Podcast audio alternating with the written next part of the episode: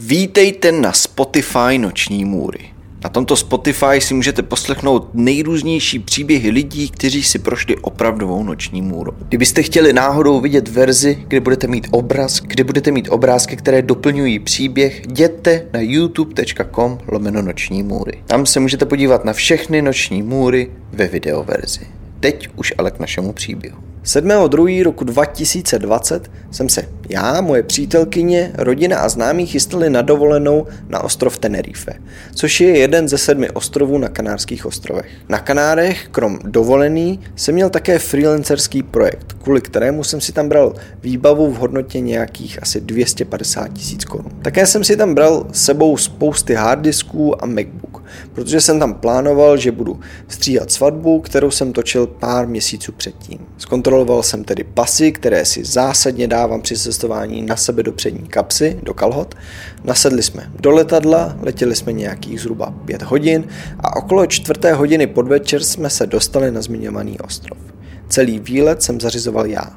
Pronajmutí dodávky, pro devět lidí, ubytování a celkovou organizaci. První věc, po tom, co jsme si vzali zavazadla, bylo vyzvednout si dodávku. Šel jsem tedy k přepážce Top Car, kde jsme měli zamluvené auto. Po nějakém tom papírování mi dali klíče od našeho auta a my tak mohli vyrazit na hotel. Takže nás všech devět šlo naraz k červené dodávce Citroën. Když jsme viděli, v jakém stavu to auto je, tak i přesto, že jsme ho měli plně pojištěný, jsem ho radši dokola obfotil, aby nevzniklo nějaké nedorozumění, že jsme ho nějak zničili. Dal jsem můj batoh do tátovou rukou a řekl jsem mu, ať se ujistí, že je batoh v autě. Udělal jsem tedy fotky, dali jsme zavazadla a batohy do kufru od auta, já se zeptal, jestli je můj batoh v autě, táta řekl, že ano, že na něj vidí a vyrazili jsme do hotelu, který se nacházel v Adeje. Cesta na Adeje trvala zhruba nějakých patnáct minut jeho západně. Dodávku jsem řídil já. Když jsem vyjížděl z parkoviště, u letiště, tak jsem si v zrcátku všiml, že za námi jede osobní auto, ve kterém byla nějaká holka, která si jako takhle natahovala a fotila si jakoby zadek našeho auta. Trochu jsem se nad tím pozastavil, nicméně jsem to nijak neřešil. Vyrazili jsme tedy z letiště směrem na Adeje.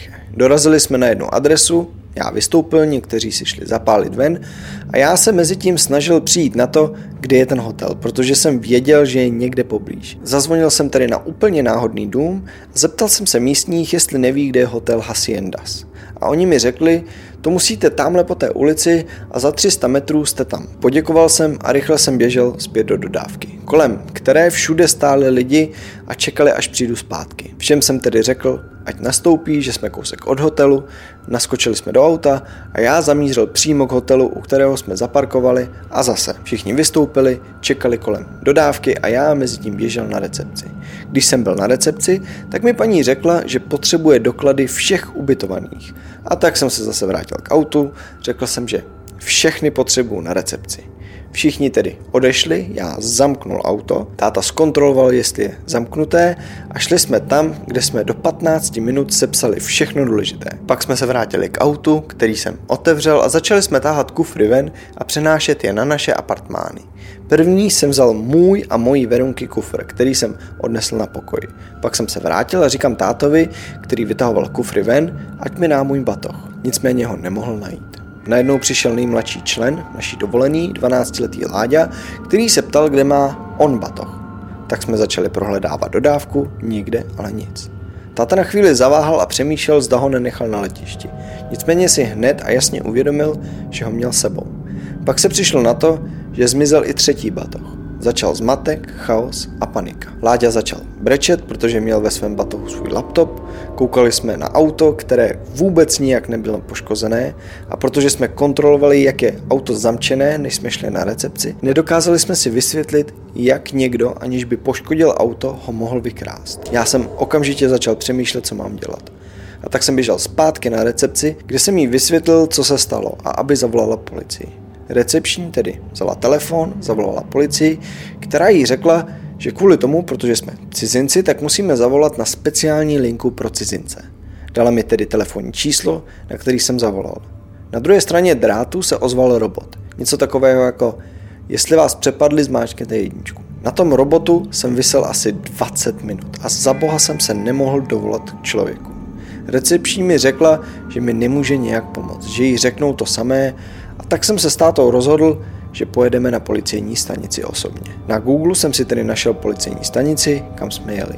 Ještě po cestě jsem viděl, jak na kraji silnice stojí policejní vůz. Zastavili jsme a policistovi jsem vysvětlil, že nás okradli, oba tohy v hodnotě přes osm tisíc euro a že potřebujeme pomoc. Policajt byl velmi laskavý, vzal vysílačku, do které to nahlásil. Dispečink mu dal ale stejné telefonní číslo, které mi dala recepční.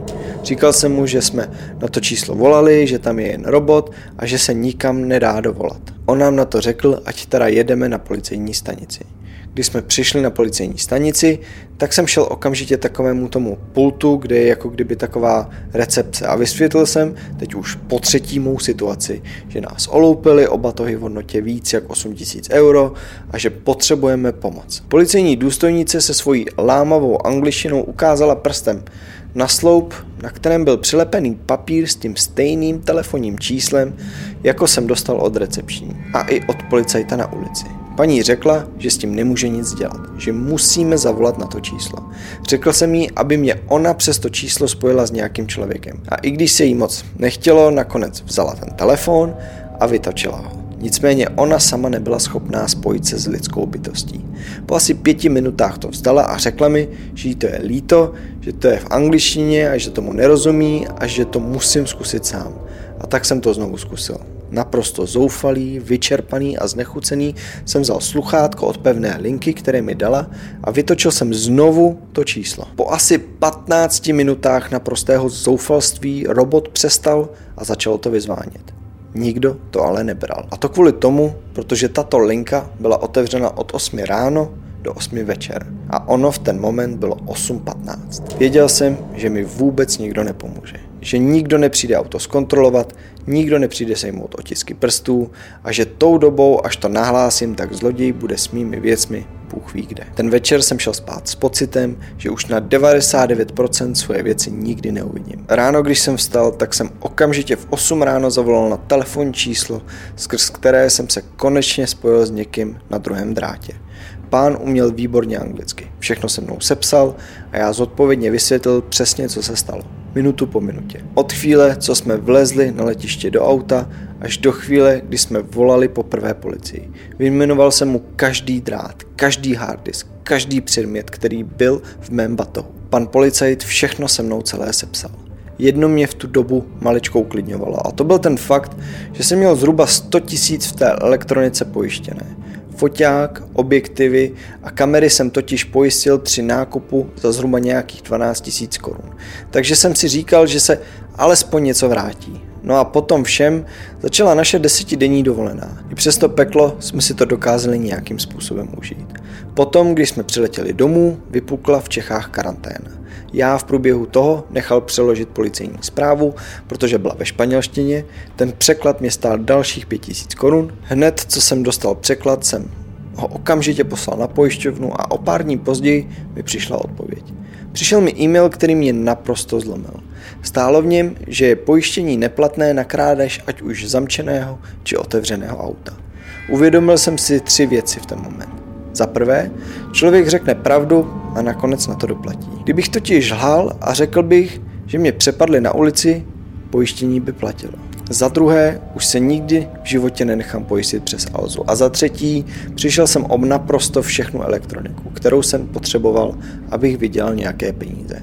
Přišel jsem o harddisky, na kterých jsem měl rozdělanou práci, o počítač, kameru, všechno. Naštěstí ale mám úžasnou rodinu, která mi pomohla dostat se zpátky na svoje nohy.